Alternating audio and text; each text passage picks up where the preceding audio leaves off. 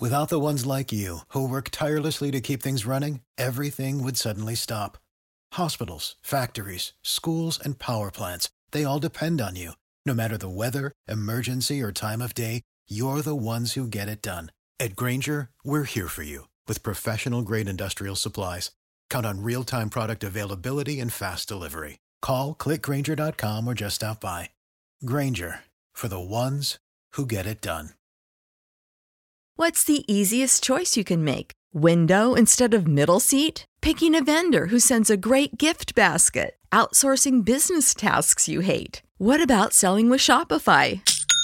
Whether you're selling a little or a lot, Shopify helps you do your thing, however you cha-ching. Shopify is the global commerce platform that helps you sell at every stage of your business. From the launch your online shop stage to the first real life store stage, all the way to the did we just hit a million orders stage. Shopify's there to help you grow. Whether you're selling scented soap or offering outdoor outfits, Shopify helps you sell. Wherever and whatever you're selling, Shopify's got you covered. Sign up for a $1 per month trial period at shopify.com slash try. Go to shopify.com slash try now to grow your business, no matter what stage you're in. Shopify.com slash try.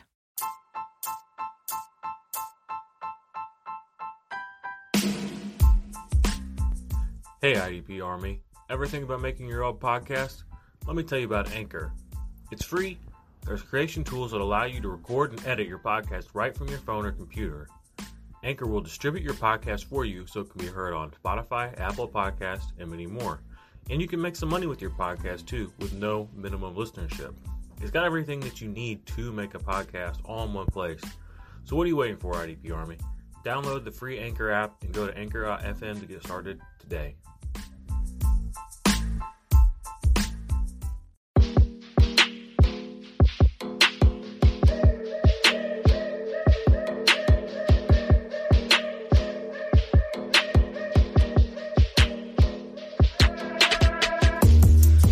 What's up, IDP Army? It's your man, Jordan Rains, back again. This is the IDP Army podcast. We are talking mostly IDP, all fantasy football. If you're first time listening, I really appreciate it. Please like, subscribe, um, you know, smash the, the little the thumbs up button if you're on YouTube or on iTunes, Spotify, Stitcher, all those good places. Wherever you want to consume it, we will have it for you. Five star rating and review would be dope. That would help the show a lot. If you do that, I would appreciate it. If not, I'm not going to hold it against you. Um, and make sure that you go check out the Patreon. Had a soft launch earlier this year. Hard launch is coming, or I don't know what you call it, hard launch, main launch, whatever. That's in a couple of weeks, and I will be posting like I'll do a big sweep of all kinds of content on that. But if you don't want to do that either, that's fine. You know, there's going to be good free content all the time on the channel. Um, yeah, check us out on TikTok, Twitter, you know, all those places, blah, blah, blah. You get it. So today we're going to have a special episode. We're going to be talking 2021 NFL free agency preview.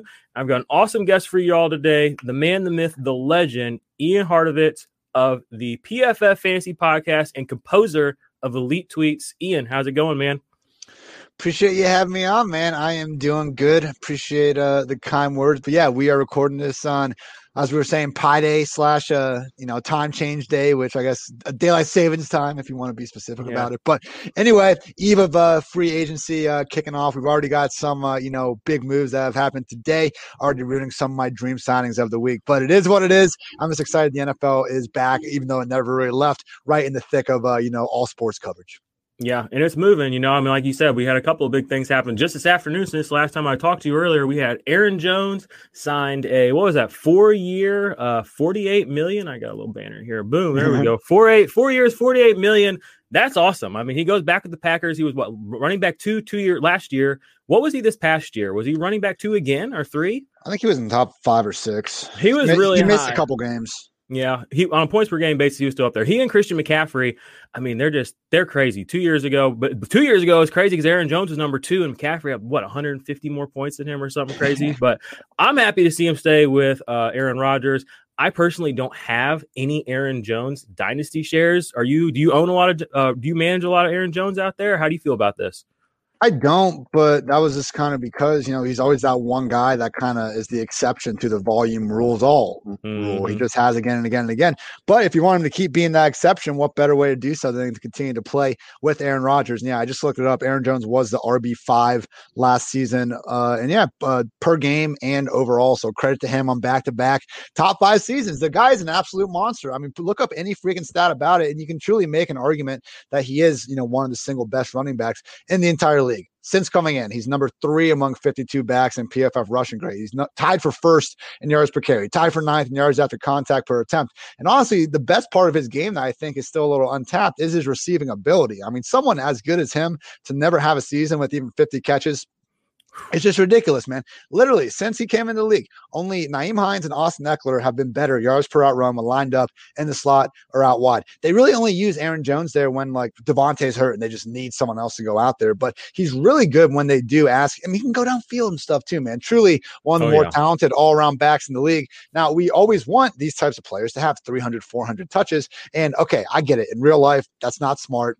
I, I mm-hmm. get why the Packers don't do it. But on the one hand, we wanted him to maybe go somewhere like Atlanta Atlanta or Miami where he could get that sort of volume. But on the other hand, you look at where like how running backs do usually in their second contracts when they go somewhere else, and the answer is usually not very good at all. So uh, Jones staying in a familiar offense with Aaron Rodgers still under center, he's going to be you know a, still a top five, top six, uh, you know redraft and dynasty running back. I think for at least the next two three years. Yeah, I agree. And like you said, it's the efficiency and, you know, what he's done without getting, you know, 300 plus, you know, touches or, you know, being a true workhorse, whatever the hell that means anymore. you know, he's still putting up the points on a per snap basis, like you said on the routes run. And he's still like, they're still ceiling. That's the thing about Aaron Jones is there's still a little bit of ceiling there if, you know, things could break his way. So I, I like it too. I'm, a, I'm like you. I don't really like when guys move, you know, it always makes it a little scary, but, um, we don't have to deal with that. We get we get the same yep. guy in the same offense with the same shit. So run it back. Happy to see it. Um, then we got the official Drew Brees announcement retirement via Instagram. I guess announcing things via Instagram is like the cool thing to do now. Uh, Brees is hip with the vibe. Uh, but yeah, I I've only been to three or four NFL games in my life, but one of them was in the dome, and I have seen Brees IRL. Um, it was a great game. He had an overtime comeback. Was Alvin Kamara's rookie year. It was a great game. It was him and Kirk Cousins. They dueled it out. That was like the last time anybody saw Coby Fleener too. Uh, so poor guy. But uh, Drew Brees, what, what are your thoughts on this with Taysom Hill or Jameis Winston? I saw that they did some restructuring with Taysom too. So is this just going to be sloppy and like you either hit or you don't hit, or what's the deal here? So yeah, first off, you know, all the credit to Drew Brees, PFF's third highest grade quarterback behind only Brady and Rodgers since uh, 2006. So you know, truly year after year, the stuff he was able to accomplish was absolutely ridiculous. I hope they move on to Jameis because with Jameis, we can still have the rest of the Saints offense. I mean, look, this guy for bet, look, he makes a lot of mistakes, but he also makes a lot of great plays. The last time we saw him, he was number one in turnover worthy plays, but he was also fourth in big time throws. I mean, it's not like you know he really is like the best 30 interception quarterback ever because who else is throwing 30 picks? How you got to be pretty damn good to make that many mistakes and still have a coaching staff be like, yeah, okay, go back out there, man, because they know there's not really a better option. So, yeah, Jameis for Michael Thomas for you know Tre'Quan Smith, Deonte Harris, Marquez Callaway, any way you want to shake it. Like Jameis and uh, we'll throw our boy Adam Trautman out there now. He's looking more relevant than ever. But uh, look, Jameis, we want him for all those players, even Alvin Kamara, man, because Taysom Hill, if he's going to be out there, which I don't think he's going to be, all thing, you know, I had Nick uh, Underhill on the PFF fantasy pod, and he's saying he thinks it's going to be Jameis. I think Rap Sheet came out and said he's hearing it's going to be Jameis. So everything's looking this way. But man, if it goes Taysom, Taysom's going to be a top freaking five or six fantasy QB because he just, you know, Sean Payton lives to engineer rush attempts for this guy, yeah. and he's adequate enough passing to just put up points. We saw him do that. He could do it again. You know, dual threat quarterbacks are a cheat code in fantasy. So Taysom would be fine. That's about it. I'm sure Michael Thomas can make the most out of it. Credit to him for you know making the most out of Taysom, uh, Noodle Arm Brees, and freaking Teddy Bridgewater over the past few years. But everything else, man, I just think it'll be too spread out. It'll be what we saw in the short sample size this year. So please, for the love of God, Jameis, not only for entertainment purposes, but also to see what the hell is going to be you know, hopefully a ceiling with the rest of these guys. Yeah, and you know, if you if you, I'm with you. I want I want Jameis. I'm a Jameis believer. I don't give a I don't give a shit how many picks he throws. If he goes back out there on the next drive and he can get me down to the red zone, there aren't a lot of quarterbacks that can do that. Sure, he throws interceptions and all that, but you put him back out there, he's not scared to try and drive it down the field again. There's a lot of guys throw picks and it's instant, like they're done, like they just melt. It's, Jameis, it's, it's LASIK Jameis now too. We got yeah, exactly. I mean, this is not the this ain't the old Jameis Winston, all right, guys. And this is Sean Payton. He's gonna look good. You know, he eating that W a little slower now. You know, so you sure you saw the troll uh, the meme today, but uh, I, I hope it's Jameis. Um, and if it is Jameis, you know, it really opens up the second wide receiver in my mind there. We haven't really had a guy. We've talked about a guy. We've wanted a guy to be the second receiver there. It's always Kamara, but Jameis makes people relevant that shouldn't necessarily be relevant. Look at, um, you know, what, what was his name? Uh, uh, Perriman, you know, down the stretch. And even OJ Howard was more relevant when Jameis was playing there. So I think Jameis is going to be somebody that can elevate – people besides Kamara and um, you know Michael Thomas, who we already know they're gonna get theirs. I'm not, you know, but I'm I'm not I'm I'm a known Saints hater, so I'm trying to say things at least you know middle middle middle of the pack, kind of nice about these guys. But I think Jameis would be Jameis is the way to go. Um, I like Taysom Hill. I mean, he's goofy or whatever. I mean, Sean you got Payton, some hatred. Are, are, you trying to? You got some hatred for Michael Thomas? You don't want to tell me about? I, what's going on here? I hate Michael Thomas. I mean, I'll say that out loud. I don't like him. I've had him one time. I had him his rookie season. I picked him up off waivers and I traded him to a guy from Michael Crabtree. That's the well, that's only time fault. he. I had, I had a great season without him. I didn't need him. Um, I just don't like his attitude. I mean, if you got a flex after a four yard reception, bro, like something. I mean, ah. I just feel bad for you. I would never say this to his face. Ultimate he would beat my ass. Yeah. Well, good. I mean, yeah. I mean, you made the reception, and he's done. Th- I mean, he's done things that are worthy of giving credit to. So he has like very, that. he has very little overall swag. All he's rocking is like, you know, the gloves, and he's got no, you know, tape or bands yeah. or anything going like and, that. No visor. Like, come on, come on, man. Would it kill you to like, throw some fresh uh, pregame cleats yeah. on? But I do hate the how the slant boy thing has been turned against him as a negative. Nobody's like, wow, Steph Curry, you know, you shoot too many threes. Like, ever tried doing a pull up jumper? Like, if it's a Fair. route that's everyone knows he's going to run, he's just that dominant at, come on. And he's also doing it with freaking, again, noodle arm Brees. Taysom Hill is a bona fide tight end. Teddy Bridgewater, who threw 15 freaking touchdowns to one of the best wide receiver cores in the league last year. So, one more fun stat before I uh, get off this Michael Thomas rant. Do it. Since, since 2017, 81 qualified players. Only four have caught at least. Or wait, fuck, I got the wrong stat up. Man, I was in a vibe there. You're all good. No, right Here we back. Go. You're good. Here we go. Michael Thomas has caught 33 of 36 catchable targets thrown at least 20 yards downfield since entering the league. That's fourth among 64 guys. He's fine when he goes downfield. The Saints don't throw downfield. It's not yeah. like Michael Thomas not being able to stretch the field is the issue. The Saints have never done this as an offense. Look at Brees' entire career, and it's fine. They don't need him to because they're automatic. But like they've warped this into a negative about him, probably because he set the receptions record and people wanted to crown him as the number one overall receiver, which he's not. No. But he's like he's top 10, top 12. Easy. Yeah. Yeah, I like that's a nice range. I like that. A lot of people be like top three, and I'm like, whoa, whoa, whoa, no. easy there. I got other right.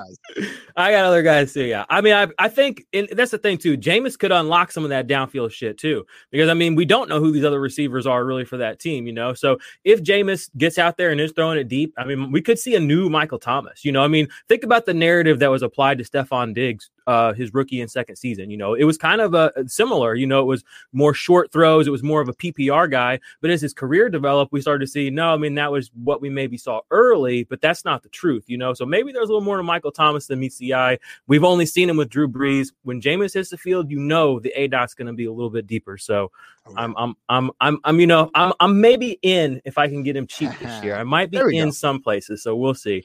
Um, all right, we had the big Dak news. Um, quickly, I mean, I am a, used to be a known Dak hater too. I'm just a big hater, um, but I love, but I love Dak now. I love his attitude. I love that he he just seems like a guy that he seems like a man. If that if that makes sense, like he doesn't seem like he went from like he's not he's not like some of these boys. You know, he's not. Drew Lock gives me that kind of boy feel. Even Mitchell Trubisky gives me that kind of pouty boy feel. Dak Prescott seems like he's been through some shit to where like he is a man now, and he just he takes care of his business and. I respect that a lot, and especially for somebody that I hated. I always watch guys that I hate, you know, because I want to critique him. He's won me over. I love Dak yeah. Prescott. I'm glad he got the money. I'm glad he's on a big market team. I'm glad he's got some dope ass wide receivers. I'm glad Zeke's still there. This defense fucking sucks. But what do you think about Dak coming into this next year? Bro, I think you're right. I mean, it's been a nice progression from uh, Dak over the years because if you remember, I mean, look, 2016 was one of the best rookie seasons we've seen. But I mean, when 2017 came around, like we, and even 2018 before they got Amari Cooper, like we saw some real lows from Dak where this offense couldn't score freaking 10 points, mm-hmm. uh, you know, without Tyron Smith for some games and Zeke, uh, Ezekiel Elliott when he had that suspension. It was Zeke's fault. All yeah, they right. want to do is hand the ball to Zeke. They just kept giving it to Zeke. I don't think I think Zeke held Dak back a little bit early on, personally, because he's a fourth fair. round guy or fifth, and they're like, well, we don't want, we know we have a fourth overall running back, so let's just hand him the ball. And I was uh, anyway. I don't want to get too deep in the weeds on Zeke, but I but you're right. I don't think Zach Dak was really put in a position to show off everything he could do until a couple years later.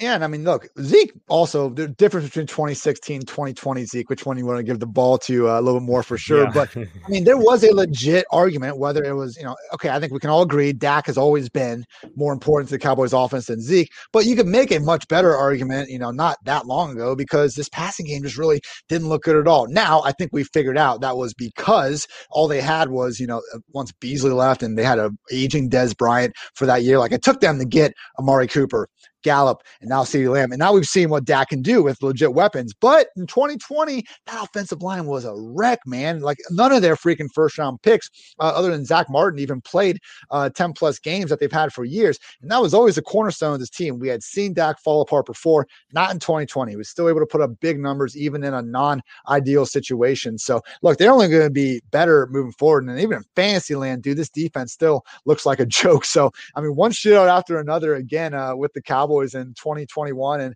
potentially beyond, man. I think Dak, I mean, look, again, I get it if you didn't weren't super high on him a couple years ago because with the evidence we had then, like it mm-hmm. made it made sense. We had concerns, but like anything, just we get new information, process it. That quarterback, Dak Prescott, last year was a top five quarterback while he was playing. You know, he could have easily been a hot stretch. Again, I'm not two years ago too. He, he, was two years ago. Didn't he finish quarterback three, four? Yeah, I mean oh, he's fantasy is absolutely a top five, and I think in real life you're hard pressed to you know name ten better than him for sure. So oh yeah, yeah, you're right. And again, as a hater, I mean, I feel like sometimes I go too far one way to the other way, but because I've been on the other side of the argument and now I'm on this side, I'm like, I get that, or I get that, but I, have yeah. come through that, and you should come through it too. But yeah, like I said, I love, I love me some Dak now. I mean, I don't have many offensive jerseys. I'm Dak's, Dak's one I'm thinking about getting. So, um, okay. quickly, I'm gonna just rail off a few other pieces of news, and we'll talk some free agencies. We had Matt Milano uh, re-signed with the Buffalo Bills. He got four years, 44 million 24 million guaranteed. If you guys, you know, you play IDP, you know Matt Milano is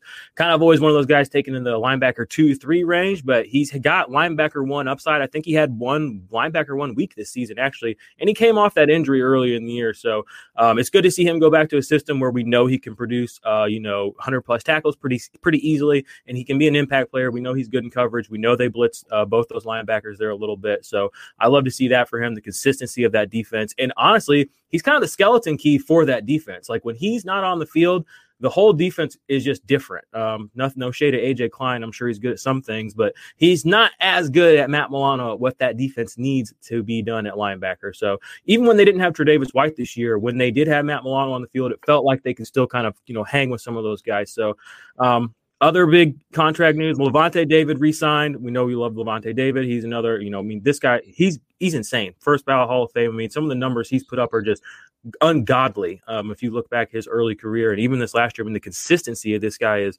I mean, it's it's almost unmatched. You know, we talk about Luke Kuechly and Bobby Wagner. You need to be talking about Lavonte David in that same breath. Um, let's see who else we got here. Justin Simmons was tagged, one of the best safeties in the league. Uh, we got Marcus Maye, a safety in the league. He got tagged. Um, then we got uh, Demario Davis and Cam Jordan. They restructured their contracts, and then Allen Robinson got tagged and said, "Fuck that shit." so that's pretty much all the big guys who kind of gotten tagged and we got information on. What do you want? I know you're an offensive guy. What do you want to talk about Robinson? Tell me what you think is going to happen with this situation because here's a guy that I this I think someone needs side note somebody needs to make a podcast call called a guy because we all everyone that fancy say says this is a guy a guy like a guy like I I want to make a compilation of like a thousand different people saying that. But anyway, um, he's had no quarterback his whole career. I mean, Blake Bortles was like Jameis Winston light, like actually sucked, but could throw a lot. Um, and then he had Trubisky, who I mean, oh god, I'm gonna throw up saying his name.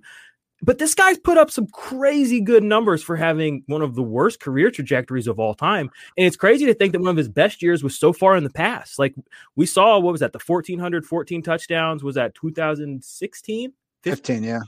I mean, and we thought there was more like that coming, but he's been handicapped and he's still pushed up past a thousand yards repeatedly. So, what do you think about this situation? Where do you what, what do you think? You know, your your football head. What do you think is going to happen here? But yeah, man, don't even stop uh, with the Jaguars. Go back to Penn State, Matt Milano and freaking Christian Hackenberg. Like the dude has never gotten a good draw at QB. It's um, he's uh, this generation's Andre Johnson, uh, mm-hmm. you could say at this point. So not going well. Hopefully, you know. But hey, you know when you bitch about this on comp- on uh, Twitter, someone is always quick to remind you that the Packers did, you know, offer him a contract and he chose Chicago. So at least in the last few years, he's made his bed a little bit. But yeah, to your point, he's been putting up big numbers anyway, man. That's the thing. I was writing up about uh, this franchise tag uh, today a little bit. On the one hand, yes, like anywhere A Rob goes, he should have better, efficient QB play. I understand that, but anywhere it, really hard to find 150 targets in some of these offenses. Look at Odell Beckham, how quick we were to assume that him going from Eli to Baker was going to be this massive boom. I mean, even Hop, I know Hopkins kind of overcame it last year, but truly, man, like the history of wide receivers switching teams in the offseason, like is not promising. Like there's point, there's some wide receiver two finishes, Brandin Cooks, Brandon Marshall, they've done it, but you know, you can really count the exceptions on uh, one or two hands, maybe you a few toes here or there. So Al Robinson certainly good enough to overcome it, but you know, just keep in mind that this role he has with the Bears, it has gotten him the PPR wide receiver eight and nine finish over the past two years. Like he's already been productive. I don't see myself dropping him past wide receiver 12 no matter where he goes but i just wouldn't immediate, immediately assume that he's going to jump up into the top three or five like regardless of what happens now if the bears shock everyone and pull in you know russell freaking wilson to come to chicago and they somehow don't have to give up a rob then yeah i'm going to have a rob top five, top six at the absolute lowest. But I just think, uh, you know, volume wins. Volume solves a lot of problems, even with uh, bad quarterbacks. And if uh, you know you're asking A Rob to all of a sudden have 110, 120 targets, people might be disappointed in the overall counting numbers, even though he obviously makes any offense in the league way better. Yeah, agreed. Agreed. You're right. The volume, he's not necessarily going to be guaranteed that like he is on a team like the Bears. So for fantasy purposes, you you know you like the consistency, like you said, you like the continuity of the offense. You like to know the players in the same spot. Um, that was kind of something last year that I thought would hurt some of the, the, the Raiders was just the whole team moving cities. I was like, you know, I mean, it's not not like I have any real scientific evidence, but I'm like, you know, move from you know one state to another, a big move as a whole franchise and a team. I mean I mean, that's going to, you know, be stressful. That's going to increase cortisol levels and that's going to cause you guys not to recover as good. And that's going to make you guys play like shit. You know, I mean, that was kind of my theory. Um, I don't know. That, but I mean, when you're, when you're, when you're the Raiders, you know, you can't really tell if they're playing like shit because they're the Raiders or because they moved to a new city. So who knows? That uh, offense uh, was all right last year. No, they, they were, but I mean, that's that's that's because their coach, even though he got his pants pulled up real high, he knows what he's doing. So yeah. No, hey, if you leave Gruden away from the personnel and just let that dude call plays, he's perfectly fine. Yeah, I think I wish they would get rid of Carr. Carr is the he mm, he's just good enough to where you feel bad getting rid of him. I feel like, but you know in your heart that you could do better with almost anybody else. He played.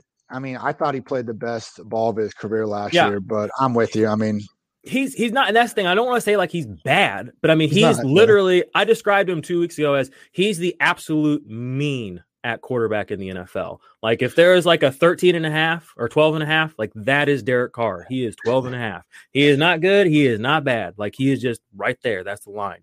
The um, problem is he had that fraudulent 2016 MVP campaign where, you know, let's like Raiders freaking were absolutely balling out in one score games. And, you know, he was having yeah. just a touchdown rate for the ages. So, no, he really wasn't good the first, you know, five years of his career. But over these past two years, he started to, uh, you know, really perform better. And he was start, he was starting to come out of his shell last year. Cause the thing is, he's always thrown a beautiful deep ball. The problem is he sees pressure coming, or at least for a long portion of his career, gets the ball out immediately. Like he, he has one of the lowest deep ball rates and one of the highest deep ball ratings. And Henry Ruggs and Agholor were starting to bring that out of him a little bit last year, but over the last five, six games, Waller was going bonkers. You know, they were putting up Dude. okay points, but just wasn't enough. But it'd be nice to see him with a good defense too, because right now, right now he's evolved into like AFC Matthew Stafford. Before that, you know, he wasn't even on that level, but he's doing better now. Yeah, fair. I, I, have a theory that if Darren Waller isn't on the Raiders the last two years, that Derek Carr does not have a job right now because I think he's made him look a little bit better, or at least won he's, them more games. He's so. someone to throw to, though. He's got no. freaking the least NFL looking guy in no, the league. You're right. You're right. You're right. You're right. Hey, don't don't Nelson Agholor out there doing some things. No, I'm hitting on Hunter, Hunter Renfrow. Oh, yeah. Mr. Renfrow, are we back? No, Agholor. Aguilar played some great ball last year. He's one of talk those, about true bounce back I feel like he's a he's a back and forth guy. I mean, what was it the the year the Eagles went to the Super Bowl? He was really, I mean, he looked good, you know, and then he looked like shit, and then he goes to Raiders and he looks good. I'm just like, am I buying in this year? am I buying in next like two years from now? I don't. I haven't decided yet.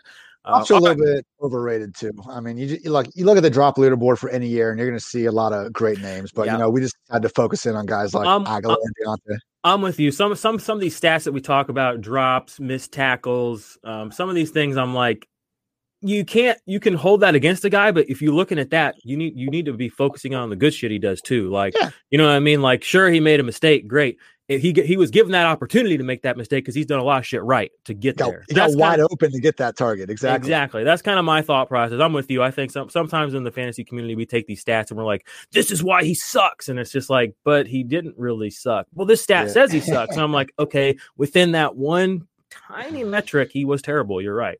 Um, but there's a bigger picture going on here. Exactly. All right. So 22 minutes in, let's actually get to the main event of the show. Let's talk about some free agents. Um, we did touch on Agholor just briefly there, um, but he's not even somebody really want to talk talk about. I want to talk about Juju, Juju, Kenny Golladay, Will Fuller, and Curtis Samuel. Those are kind of my the four big uh, wide receiver free agents. Um, I'll just you know I don't really know who, of the premier guys in this group. To me, it's probably Kenny Golladay, but he's also a little bit older. Curtis Samuel, I really like him, especially with the way the NFL just in general is becoming a little bit more pass heavy, a little bit more creative, um, and he is he's not a one of one because I think he and Deebo Samuel are very similar in the way they're kind of used um, and their skill sets.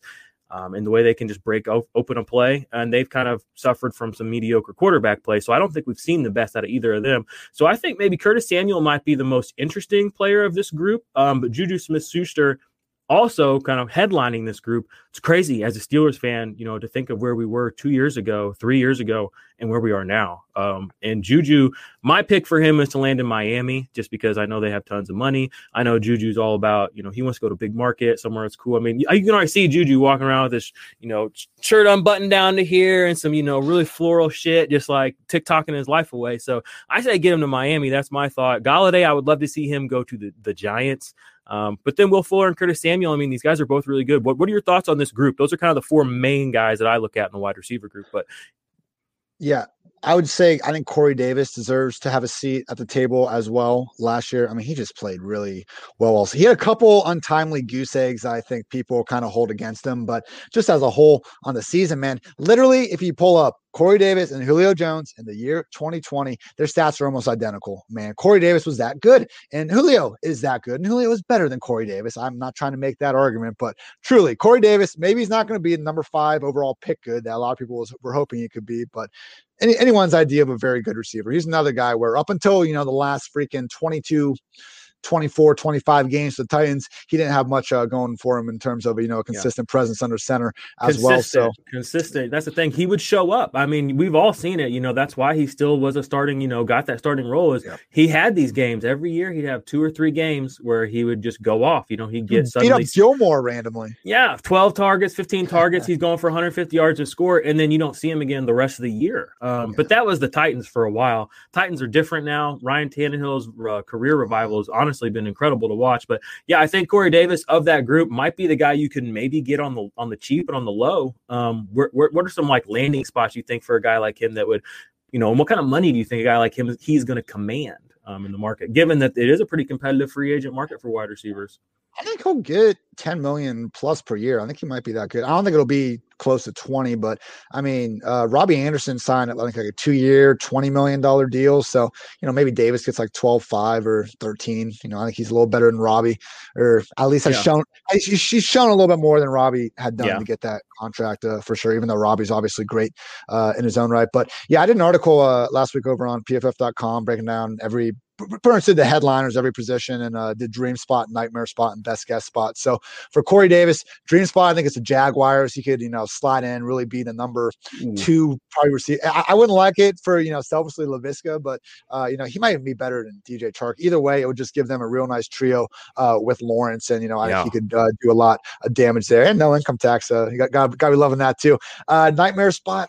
I, I have the Dolph I have the Dolphins right now. I just think him and Davante kind of they're just very similar. They're literally both 6'3, 215. I think the you know Corey Davis can separate a little bit better uh, than Davante, but I just think it's kind of overlapping. Mike Gesicki's another guy that uh, you know is just more of a contested catch dude. I would like to see them get more of a field stretcher type than Corey Davis. But my best guess spot would be the Ravens. He seems like the number one receiver. They can add, you know, is he a little overqualified as Ooh. a number one? Absolutely. But the Ravens probably aren't going to spend up on a Golladay, on a uh, uh, no. you know Wolf or anything like that. So I think uh, if he goes to the Ravens, hey, let's see it, man. And everyone say, oh, this would be so bad for like Lamar Jackson's thrown 62 touchdowns over the last two years, man, with a bottom three wide receiver room. Like, okay, he's not a top five passing quarterback, but it's not like wide receivers are just going to die there. We are having the same argument about Stefon Diggs and Josh Allen. Hey, they're different quarterbacks for sure, mm-hmm. but let's see Lamar with a legit number one wide receiver and him not do something with it. I, at this point, we haven't even gotten the chance to see it different quarterbacks you're right same narrative though you know coming yeah. in it's funny too i'll just quick anecdotal story two years ago i was i just signed up i just got in the league we had a supplemental draft with a buddy and i waited on quarterback and this was before lamar broke out and josh allen was still shitty and all this so i drafted in that league i waited around and i got lamar jackson josh allen and Jameis winston and my buddy messaged me and this is my buddy who i've only watched and paid attention to football well, I've been watching football. I've been watching the Super Bowl since 2001 but I didn't actually start watching watching football until about 2012. So my buddies all make fun of me, like, you don't know fucking thing about football, blah, blah, blah. So of course he messaged me. He's like, man, you don't have a top 20 quarterback on your team. That was the year Lamar was number one. Uh, oh Allen was four and Winston was six. And man, I rubbed that shit in his face so hard. He also gave me 20 bucks he was like, Joe Mixon's gonna be top six. I was like, You're high. Oh, high. Don't even get me started on Joe Mixon. I could I could rail on that guy all day long. I like that Corey Davis to to to Baltimore though, man. I mean that that but that's a perfect landing spot. I mean, he would automatically be their best receiving weapon. I mean, just right out the I gates. I don't hate Marquise Brown either. I don't hate him, but I think he'd be limited. way better as number two. Yeah, he's better as a number two, and his skill set would be better with an, a more nuanced, more useful with a true number one there. And you know, you saw we saw he had a you know he really picked up at the end of the season. They did bring Dez in towards the end, you know, and that's kind of you know things started picking up a little bit. So he caught it. Oh, Dez. I love Dez Bryant. I, I, know you're a huge Dez Bryant fan too. He's one of the first guys I ever drafted. Um, yeah, I just love him. He's like my favorite player, maybe ever, man. I love him. He's he's very interactive on Twitter too. He's a big tweeter. He seems like he's a very just like with it kind of guy. Um, he's, he's a great guy, man. He got he got literally what I mean, dude. His his up like if you read about what he really like came through his upbringing, it's like one of the worst things you'll ever hear. Like his I think like his dad and grandpa were like the same person or something. Like his his mom had him when she was 14, like literally living in a crack house. And like, yeah, at some point they had a disagreement where Dez like shoved his mom. But I mean, fuck, for us to sit here and never been through even like a percentage yeah. of what Dez has, like, you know, look at the course of his NFL career, he's never mm-hmm. been in trouble about anything. Like yeah. there was that freaking whatever the hell that Walmart video thing, that freaking chase that nothing ever came of it. That was insane. Uh, so yeah, I mean there was a he, got that pet monkey for a year, and PETA was after him for a little bit. Like truly, I mean uh, guys like Dez, uh, OBJ, you know the quote unquote divas, and people people just use like you know off the field issues for guys like that. Meanwhile, there's true uh, there are, boys well, like, like, like the running back you were just talking about, and you know, maybe a wide receiver on the Chiefs and quarterback for the Steelers. Like there are guys where if we really want to be pissed about someone's off the field behavior, they're out there. Let's not focus in on you know Dez and OBJ.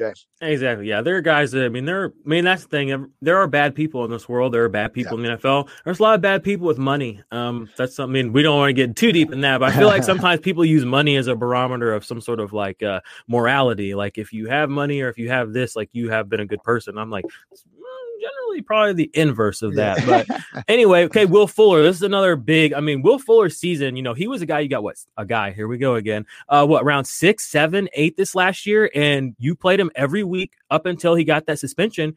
He, he didn't finish outside the top 24 a single time, did he? If I remember right. Week two, he busted, but he kind of had the yeah, that did hurt. That did hurt. And that was like scary too. Everyone was shook, like, oh God, here we go again. But then it was just like consistently like 20 points, 20 points, 20 points. Yeah. And he had a couple of games where he like dropped a touchdown or two too, or they called it back. And I was like, man, he could have gone big there. So he's a beast, man. I yeah, Will Fuller.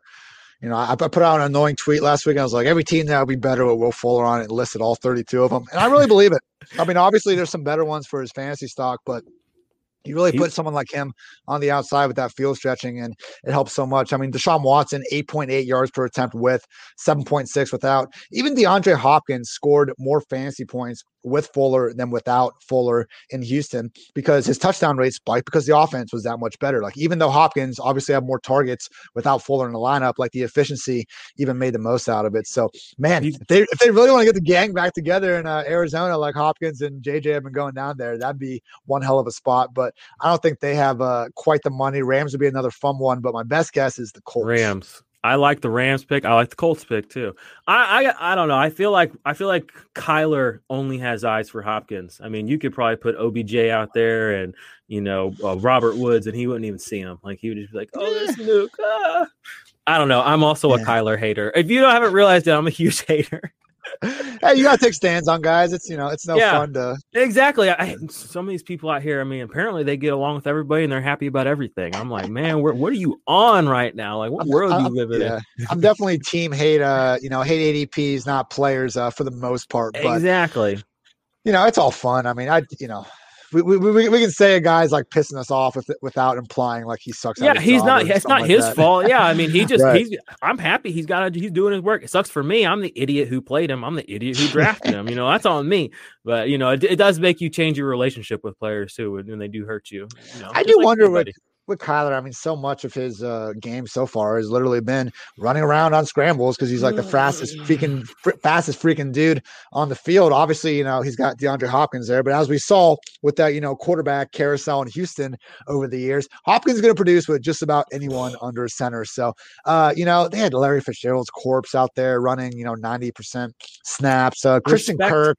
Respect I, the king. Respect, respect him. my elders, my bad. Uh, yeah, Christian Kirk. I, I like Christian Kirk, but I think oh. Kirk is uh, you know, a little better as a three. So I hey, you got Kyler, you know, you committed to him. Kingsbury's a little bit on the hot seat now. Give him one more legit weapon, and let's find out. Because if Kyler can't take a big step forward next year with a, you know, with a with an awesome number two, uh, aside from Hopkins as well, then we can start asking uh, hard questions. But he's shown like you know the flashes. Can he put it all together? Maybe, yeah. So I mean, Drew. I mean, you're a Drew Lock fan, so this isn't going to get sure, you riled up. But Drew Lock has shown flashes too. I think. I, I mean, this is me. I know. I yeah. I think Kyler's. I think the mood, the feel for Kyler right now is propped up by the Hail Murray. I honestly, that play is my least favorite play of the season. I think it won like play of the year because that play simultaneously made people think that he was better than he was because I don't think they won another game after that for a while. It also literally that play single handedly took Josh Allen from the tip top of the MVP race because people forget the drive before that. Josh Allen went from like the five yard line all the way down the field in like 45 seconds. He had fourth and longs, third and longs. He was throwing dimes and he throws a touchdown. And it was like, that was the best drive of the season, in my opinion. And then the very next fucking play, this little guy runs out there, totally accidentally, not accidentally, threw it there. But I mean, oh, I could go. Oh, I'm hurting. I'm hurting. It was, hey, it was an unreal play. It man. was. It was. Pulled off. That I just threw that it, thing 50 yards th- falling to his left with some dude yeah. three times his size all over him. I he mean. was getting chased, yeah, and he he definitely extended that play. It reminds me of uh Rodgers had that big play. That was like 2015, 16 against. He had two plays that year. Oh, I think he had one against the Browns, and then he had one against the Lions, where he had the hail, the the, oh, yeah. the deep hail mary plays at the very end of the game. So I mean, to, no, to bro, land that no, the Rodgers. The big thing with Rodgers was that uh, Cardinals playoff game when he had got had Jeff Janis getting that. Ah, yeah, yeah, he had yeah. the one in his end zone, and then the hail mary was even more absurd. And that was right after Larry Fitzgerald had like a giant like screen or like a short slant that he ran like seventy that yards. It, that field. one in OT. Yeah. Yep, and that's yep. what's funny about that game, uh, to go on an even longer tangent. Uh, at, at overtime, what was interesting was Rodgers stepped back, and they actually brought the blitz. They rushed like seven guys on the Hail Mary. Rodgers like took three steps to his left, had the plant and just chuck it. Like it was a miraculous throw, but I actually kind of liked the call. Like I, you know, blitz him. Don't even give him time. Just see if he can put it up. To really, you know, put myself out of my own shoes. Like when I play like NCAA football and shit, I'd like sending engage eight on Hail Marys because they just they don't, they don't have time to get the ball downfield. Mm-hmm. So on the one hand, like when Gregg Williams got fired for doing that, I thought the decisions to blitz was okay. Why the corners were pressed up on the line of scrimmage, I have no idea. Like why the guy bit on a fake 10 yards downfield, I have no idea. But just the decision to rush the passer mm. more than just putting, you know, 10 guys back and letting him throw the ball down there no matter what. I don't hate that part of the strategy. Yeah. Gregg Williams, where, what happened to that guy? I think I think he's gone. I think we finally got rid of him. But I, no I way, he'll get another chance. You hear all Oh, those, yeah. you know, he's got all those head, head, head coaching offers that he, he yeah, he's yeah, he's turned down 20, 30 of them just to hang out here and help these guys out. What a nice guy. All right, let's briefly touch on some defensive line, some edge rushers. Uh, the the three guys, in my opinion, that are the top of this free agency class are obviously Shaq Barrett, who you know the thing with Shaq Barrett that really it's one of those things where nobody saw him coming last year, so nobody gave him credit. Well, now we've seen him do it two years in a row, and he's earned whatever he's going to get. Um, the next guy is Yannick Ngakoue. I know he's a little bit more of a specialty pass rusher. He doesn't have quite as many tools in his tool belt. Um, emphasized or highlighted by the fact this is one of my favorite stats. He had zero assisted tackles this year. Dude had eight and a half sacks, no assisted tackles. He doesn't, he's not really busy doing anything but trying to get to the quarterback. He has led the league in forced fumbles before. He does consistently. And the thing that I love about him is he consistently gets these sacks. He's not a guy that's just getting pressure, he's getting close, or he's being disruptive. He's actually putting these guys on their ass eight times a year. There's a lot of edge rushers that get a lot of money that cannot put up that kind of consistency. So for that reason, I think he deserves a little bit more respect than people give him. People forget too that he was held hostage by the Jaguars. He did not want to be there. Um, and he still meant he got free and he still put up his eight sacks on two different teams. And then Bud Dupree, that dude, I'm a TJ Watt like lover. Like I love TJ Watt, but Bud Does- Dupree, he has some of the most insane acceleration I've ever seen. Like once the ball is snapped, like he can move across the line so fast and he can get around offensive linemen so fast for a guy his size. Like just seeing him run and get a free open run at the quarterback, it scares me. I'm like, oh my God, like that is a lot of man and a lot of acceleration. And he's he's he's he's tenacious. So those are my three big guys. I know a lot of people right now are trying to make Carl Lawson like a thing. I'm a little bit less on that Carl Lawson life, but what do you think about those three guys? And where do you think you know? uh, and it's crazy too. I actually just finished. I just binged your uh, your 32 team thing. I feel like every single team needs a pass rusher. Like, that was like a need for almost everybody. But it's funny because we have. I made our list smaller. There's like 15 half-ass good pass rushers available right now. So I think that Shaq's going to lead off the lead, lead these guys off and get the biggest bag.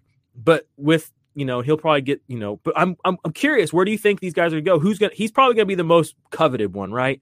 But then from there, what do you, what are your thoughts? We got Trey Yeah. Hendrickson. We got Carl Lawson. I mean, there's guys like there's a lot of them.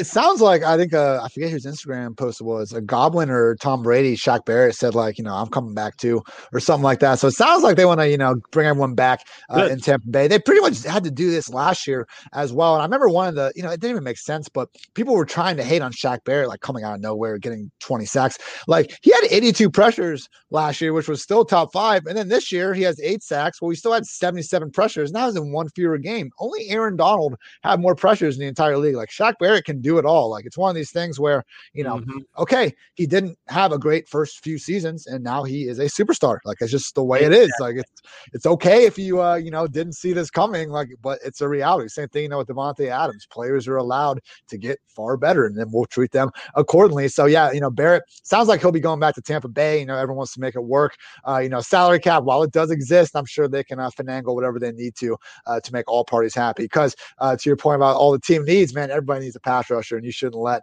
uh, Shaq Barrett get back out on that market. Yannick will be the interesting one because I think, uh, you know, on the one hand, who has had a happy like ending with Jacksonville. So I hope uh, you know that whole kind of situation isn't hung over his head a little bit because you just look at literally like every star player they've had over the last five years, and like every single one other than Myles Jack has ended badly. So you know he, Myles went, Jackson star.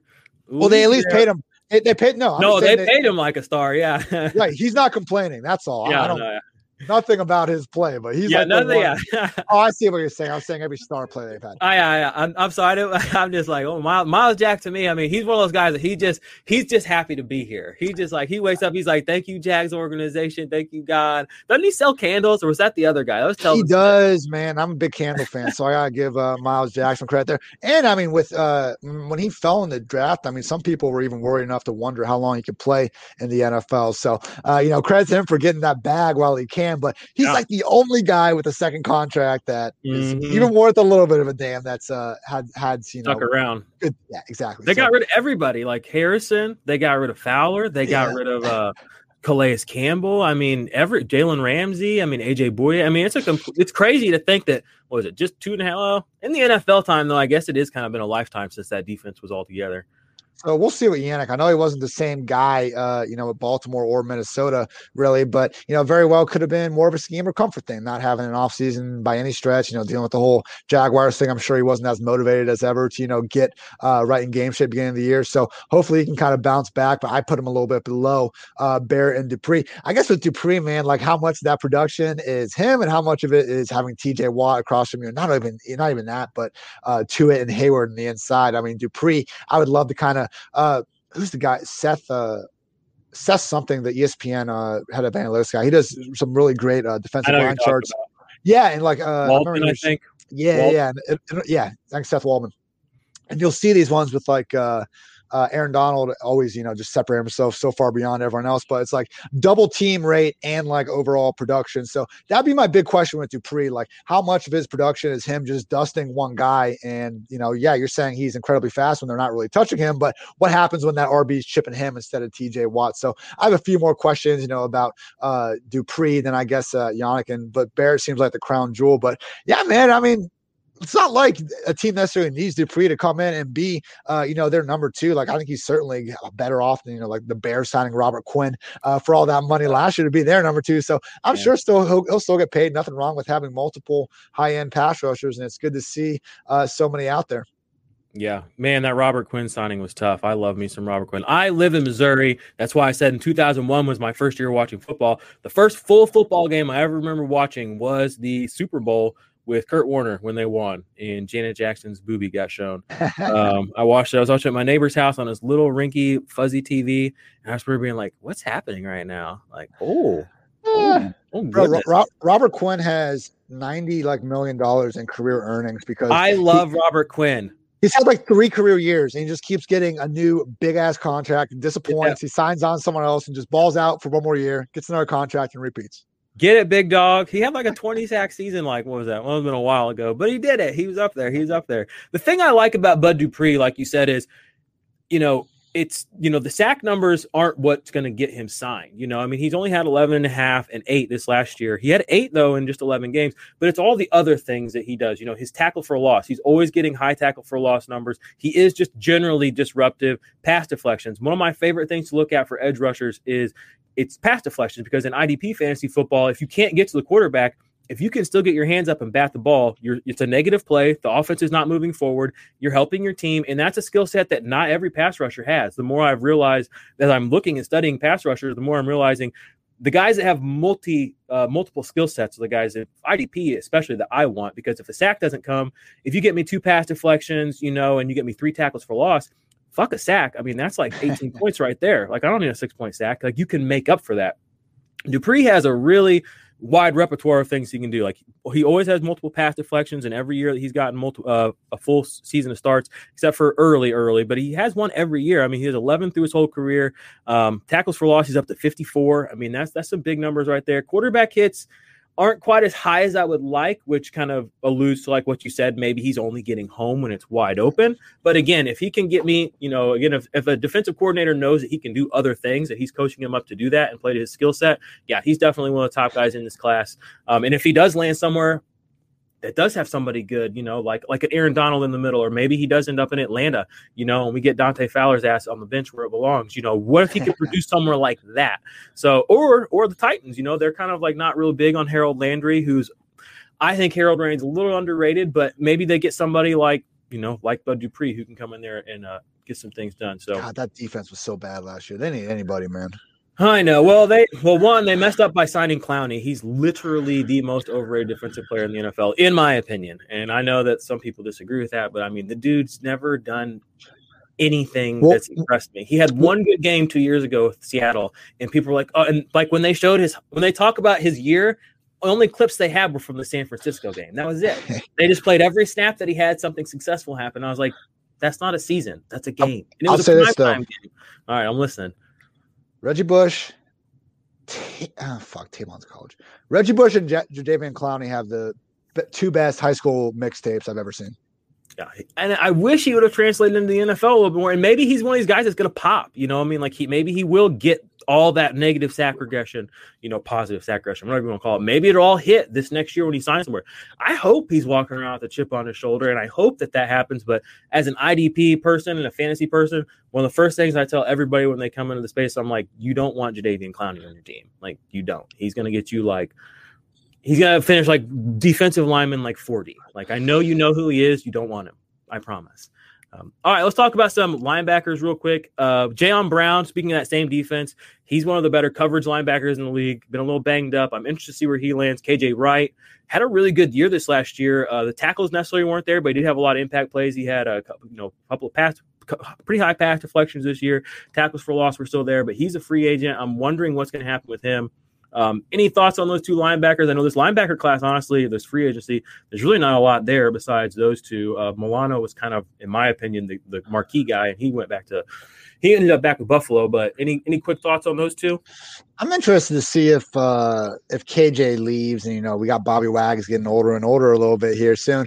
You know how much like what is going on really with this Seattle defense because they could not pressure anybody last year. They really couldn't cover anybody, and they got some cornerback problems to look at now too. And now if their linebacker core is going to be wrecked, like are we looking at just a bottom five defense going into next year? Because even though they you know quote unquote started to turn things around the second half of last year, I mean I'm looking at the schedule right now, and from week ten on Rams. I think it was a banged up version of uh, Kyler Murray and the Cardinals, Eagles, Giants, Jets, Washington football team, Rams again, 49ers, who knows, was under center. And then we rightfully saw the Rams in the wild card game, you know, put up plenty of points on them. So I think, uh, you know, they never really fixed their defense last year. They played weaker opponents, and that's why they started being able to run the ball more. And they confused that for kind of the, you know, win loss record they have rather than letting Russ air it out with better defense and just blowing teams out instead of skating by the freaking, you know, Eagles and losing to the Giants. So one of those things where uh, you know Seattle pretty stuck in their ways, but I think uh, KJ Wright and Bobby Wags obviously have helped, uh, you know, hold together uh, kind of the cracks in this defense that have gotten more and more pronounced uh, over the years. So again, last year, you know, this defense was like historically bad for the first five weeks, but they really came back together. If you lose KJ Wright though, and you know things really start to get uh, loose, I'm wondering if we are looking at truly one of the worst defenses in the league, which in fantasy land means we should be liking uh, DK Metcalf and company just fine. Yeah. And for IDP, I mean, Jamal Adams firing back up. I mean, he's the only guy on their team who can actually get home, you know, when he goes to goes to goes after somebody. You know, it's it's interesting you say that that you know things don't ever change in Seattle. It feels like they're just they're acting like they're the same football team that they've always been. But I mean, they're not. I mean, they're in the same uniforms, they have the same quarterback. They have Tyler Lockett still, and they have Pete Carroll, but it's like besides B Wags everything's different. I mean, we don't have Earl Thomas, we don't have Kam Chancellor, we don't have Bruce Irvin, like we don't have any of you know Sherman's been gone for a while. I mean, we're just the guys that really were the heart and soul of that team. They've tried to kind of recreate that, but it's just it's not there. Like the mesh is not there, and they really haven't, like you said, done anything to address it or pivot even off the style of that defense. And it doesn't help that they keep fucking up their defensive draft choices. I mean, the LJ Collier, um, then they picked uh, that Ben Burr-Kirven guy a couple years ago. They picked a Cody Barton, another linebacker. It took two linebackers two years ago. Then they took Jordyn Brooks the first round this year.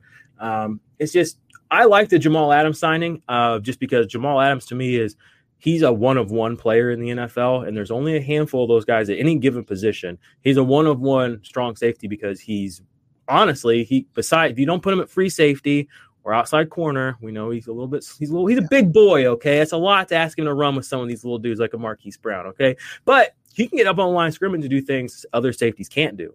He can get up on line scrimmage and he can get around a blocker. You know what I mean? So uh, looks like we uh Ian come back. Let me see if I pull you out of here. Come back, my brother.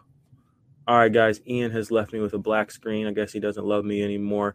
Uh, we'll try to get him back in here. I'm going to tell you quickly if you're listening on the podcast, make sure you go sign up for the Patreon, patreon.com forward slash DIDP Army and you will be able to get the Black Ops tier that is going to have some special stuff in it that will be releasing soon. Let's see, we got here. Oh, the Ultimate IDP Index that will be out in the near future, 421.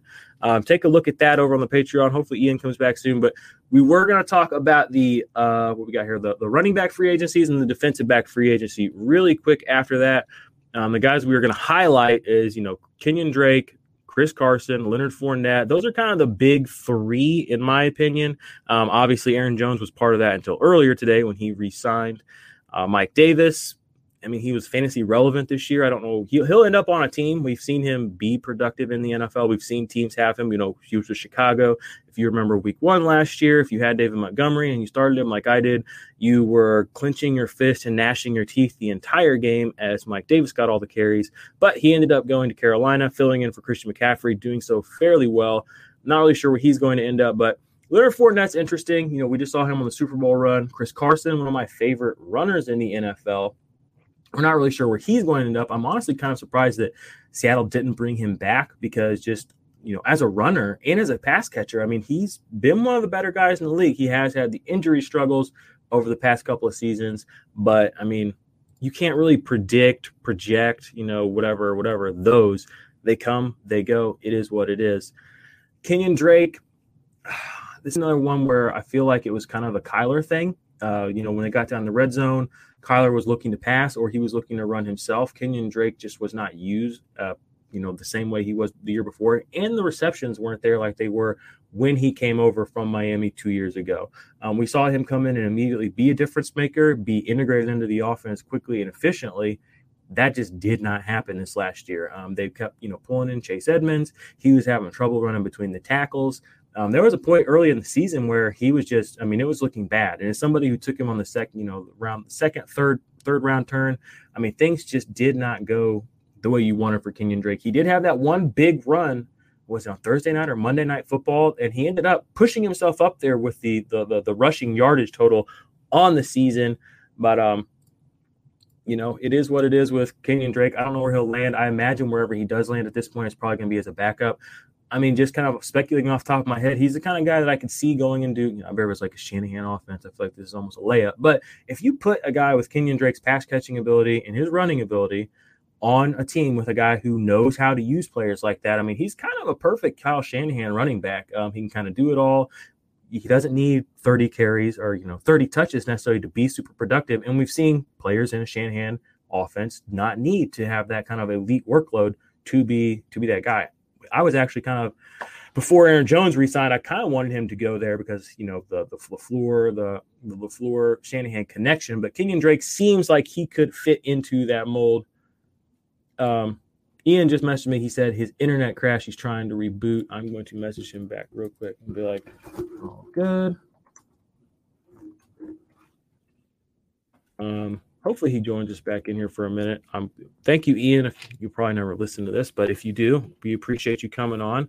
Um, James Conner, Jamaal Williams, these are the other two kind of big guys. I was going to talk about Duke Johnson. We'll wait till Ian gets back if that happens. But James Conner, man, I mean, as a Steelers fan, it's been it's been rough to kind of watch what's happened to James Conner. Um, you know, we, you saw that that that first year when he came in and he really got all the work and he looked good. I mean, he looked like a powerful runner. He looked like a good pass catcher, and he was in the system that you want a, a running back like that to be in. The Steelers. Um, then it was just nick after nick after nick as these little injuries kept popping up and they kept popping up. And you kept asking yourself, is James Conner going to get through this? He just hasn't. I don't know where he's going to land. I don't know if he's going to. I, I kind of think he's going to end up being a guy that is not a starting running back. He's going to be slide into more of that backup role for the rest of his career. I don't like saying that again as a Steelers fan, as a James Conner fan. I mean, I like love the story. I love the work ethic. You know, I, I love I love that. It's inspiring stuff. Just he as a human is inspiring, and we should all inspire to you know overcome the way that he has overcome. But we'll have to see where he lands, or his next landing spot is in the NFL, and if he can overcome there. And let's see here. I'll go over some of these DB defensive uh, defensive backs. John Johnson the third, he's a guy that obviously there I am saying just a guy or a guy again.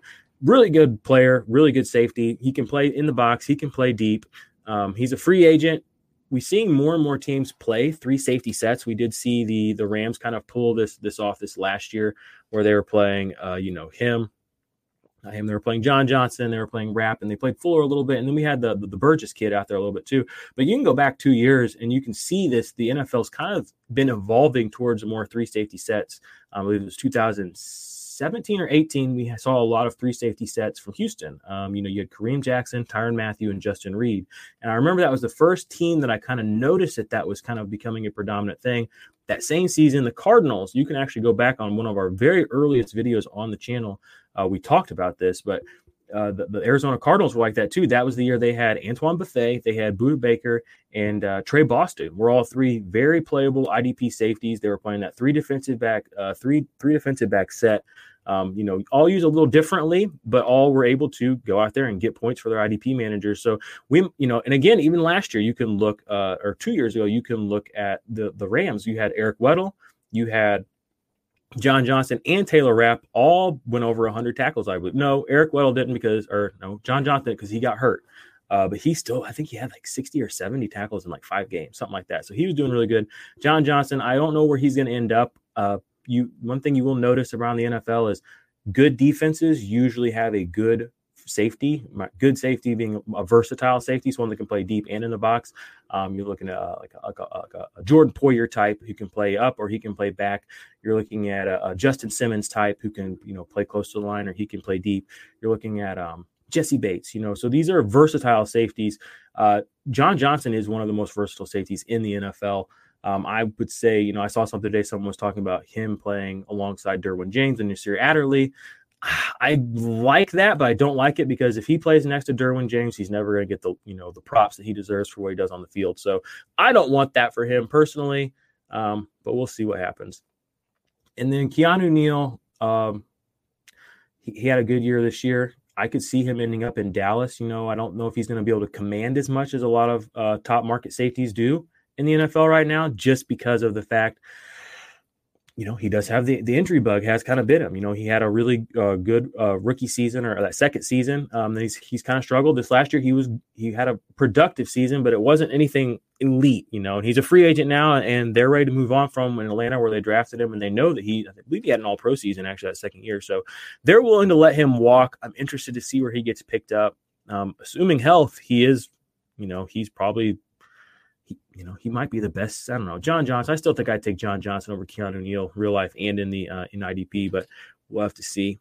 And then I don't know. Ian said his internet was busted up. We'll see if he swings back in here. If not, it's all good. I'm gonna quickly touch on the tight end free agents. We got Hunter Henry, Jonnu Smith, Rob Gronkowski, and then Anthony Firkser. Um, Jonnu and Frisker, it's interesting to see both of them be free agents. I'm not really sure what's going to happen if they both leave the Titans. I guess they'll have to get somebody. Um, but Jonnu, I mean, we've seen him. He's an athletic freak. I mean, he can line up in the backfield. When he hits his top end speed, I mean, it's some scary shit. I mean, he is fast. He's powerful. He looks like a running back. But when he hits a dead sprint, I mean, he looks like a sprinter. So um, I want to see him go to an offense that's going to use him a little bit more. I mean, in a perfect world, I would love to see him end up in Seattle, assuming Russell Wilson stays there, because they could make some magic. I mean, you would have some of the most fit, you'd have two of the most fit mo- mofos in the league between him and DK Metcalf out there. Um, and we could see Russell Wilson. I mean, if they let him cook, I mean, that's the kind of guy you want to be cooking with. Uh, Rob Gronkowski, Gronkowski got another Super Bowl ring. Uh, played well in the Super Bowl too. I mean, Gronk still got a little juice in him now that he doesn't have to carry the whole team, the whole division, everybody. Um, I assume that he's going to re-sign with the Tampa Bay Buccaneers. It only makes sense. Brady's back. I mean, those guys. I mean, they're bros. I mean, they're like bros, bros. So they're gonna. He's gonna re-sign with Tampa Bay, in my opinion. He'll, you know, he'll take another team-friendly deal. He gets to stay with Tom, uh, run it back again. That's what they want. So I can see that happen. And then Frisker, he was a little bit more used as a blocking tight end, but he when Jonnu was out, he did pop a couple of weeks. I think he ended up with he ended up as a. Mm, you have to vet me. He had a couple of really good weeks, uh, especially for tight end. I mean, I mean, a good week for tight end is what? Just not fucking shitting the bed essentially. But he actually had a couple of weeks where he pushed up over those double digit points, which for a tight end is really good, you know. I mean, and that was in an offense that wasn't throwing the ball a whole lot. Uh, so it's if he ends up in the right place, I mean, I hate to be that guy, but I mean, what if it goes to the Colts? You know, I mean, we know that they are kind of in the market for somebody, and we know Carson Wentz is obsessed with the safest passing option on the field. So give him somebody like an Anthony Frisker, you know, just a real basic bread and butter kind of guy. I think that we could we could see some things happening there. So, guys, gals, Ian said his internet shit out. Uh, burr, burr, burr, it's all good. I'm gonna tell him quickly that he's all good to bail. You're good to bail, bro. Anyone want to hit me with any like Q and A questions before I hop off of here? Um, go ahead and do that because I'm still here, baby. Ain't nobody gonna stop me. We got some we got some people here. We got Steelers run blocking tanked in 2020. Yeah, I guess. I don't know. The Steelers just tanked in 2020. My man, culture coach. Love you, Dennis. Appreciate you, my man. Mark Andrews is in the chat. Hey, I just got me a share of Mark Andrews the other day. Y'all need to go out and check for him because right now the, the the the the the temperature of the room is what is it? It's um it's uh, Kelce, it's Kittle, and then who's the other guy that everybody's super high on right now? It's not Mark Andrews though. Everybody's high on who's the other third tight end? Why can't I think of this guy? Oh, it's Waller. Like Mark Andrews is not even a top three tight end anymore by most people's standards. So go check out some Mark Andrews. Uh, you you might be surprised what you can get him for right now as compared to last year or two years ago. Hmm, let's see, we got any more interesting questions here. Appreciate everybody that's watching on the YouTube. Oh, Culture Coach, he's still hanging with us. What's up, Dennis Waller? Hey, he, he knew what I was thinking of. Yeah, I love me some Waller you know, we've seen tight ends have great seasons, you know, as they get older. I mean, look at Jared Cook. He has best season like 31 years old. Look at uh, Delanie Walker. He had some great seasons late. Vernon Davis had some good seasons older. Um, you know, Waller is not even 30 yet. You know, when you look at tight ends, like, oh, 27, he's so old. I mean, it's not really that old. Old is a relative term. And he's been doing this with Derek Carr, which some could argue has been a handicap. So, um, Darren Waller still he deserves to be in that top three, four tight ends. Um, but I just think it's interesting that Mark Andrews has fallen so far from grace. Um, but that's that goes hand in hand with uh, you know Lamar Jackson falling from grace. So yeah, any other IDP questions out there for y'all? Check out, you know, go to the IDPArmy.com or go, don't go there. The site's being rebuilt. That's bullshit. Don't listen to me. Um, go to patreon.com forward slash the IDP Army. Sign up for the Black Ops tier. You're going to get tiered rankings. You're going to detailed production profiles and IDP one, two, three scoring. I'm going to give you trade values. I'm going to give you guys who buy sell tools on there. All this stuff. It hasn't been released yet. I'm thinking about pre-releasing it to a couple of guys who have pre-ordered it, maybe in the next day or two. But we'll see about that. But sign up for that Black Ops tier. You're going to get that. That's also gonna that's going to be a living, breathing document. I mean, it's going to be updated daily. You're going to get new information in there as stuff comes out, injury information, any relevant news is going to be in there. As we get closer to draft season, you know, like official redraft type season, or as we get to rookie draft season, there's also going to be rookie information in there. I'm going to be doing individual videos on a lot of players, not all of them because there's like over 100 profiles in there. I think I'm up to like 130 profiles in there. And y'all, I'm not bullshitting you when I say I've been working on this a lot. Like I've been working on this since before Christmas. We're talking like I don't know. I'm estimating close to 200 hours now. Yeah, maybe I'm crazy. Maybe no one likes it. Maybe no one buys it. It's awesome. Um, just to have for myself, it's dope. I want you guys to have it. I want people to have access to this. I want people to see this. I want to empower people to play IDP fantasy football in 2021. Um, and really take their fantasy football experience to the next level. So that's going to be helping you guys do that. And just one last thing quickly um, IDP, individual defensive player. Uh, it's kind of gross if you think about it. I mean, IDP fantasy football. People are like, "What's that?" Nah, nah. I want to rebrand the the, the the, the the synonym acronym. What do you call that, Dennis? You're smart. If you're still here, help me out. Uh, but I want to re- rebrand IDP to mean something different. I put this on my Patreon. I put this up, and I'm going to start doing it. The IDP Army podcast. I inclusive. IDP fantasy football is inclusive. It's not just about the offense. You play the whole team. D disruptive defensive players. These are the guys that are going to be disrupting the offense. Disruptive IDP fantasy football is also going to disrupt the fantasy industry. Acronym Dennis coming through. Dennis, I love you, man. Um, disruptive. You know, this is going to disrupt the fantasy industry when it hits. And it's not an if, it's a win. Okay gatekeeper if anyone out there the gatekeepers watching this you know hit me up. Let's get this let's get the ball rolling. And p proficient. People who play idp fantasy football are proficient fantasy football players. Why? Because they're playing the whole game they're watching both sides of the ball they're engaging with the entire team the entire fantasy football. Now i was actually driving home from work yesterday and i was thinking what's a good way to give somebody a visualization of what idp really means? Um, think about setting up a chessboard okay? That's what people compare fantasy football to chess okay when you play offense only fantasy football, you're essentially setting up a chessboard with one rook, one bishop, one knight, four pawns, a king, and a queen. It's the game of chess. Yes. The players will move. Yes. You can beat somebody. Yes. Your opponent has those same players. Yes. But that chessboard has got more spots. There are more variables available to you.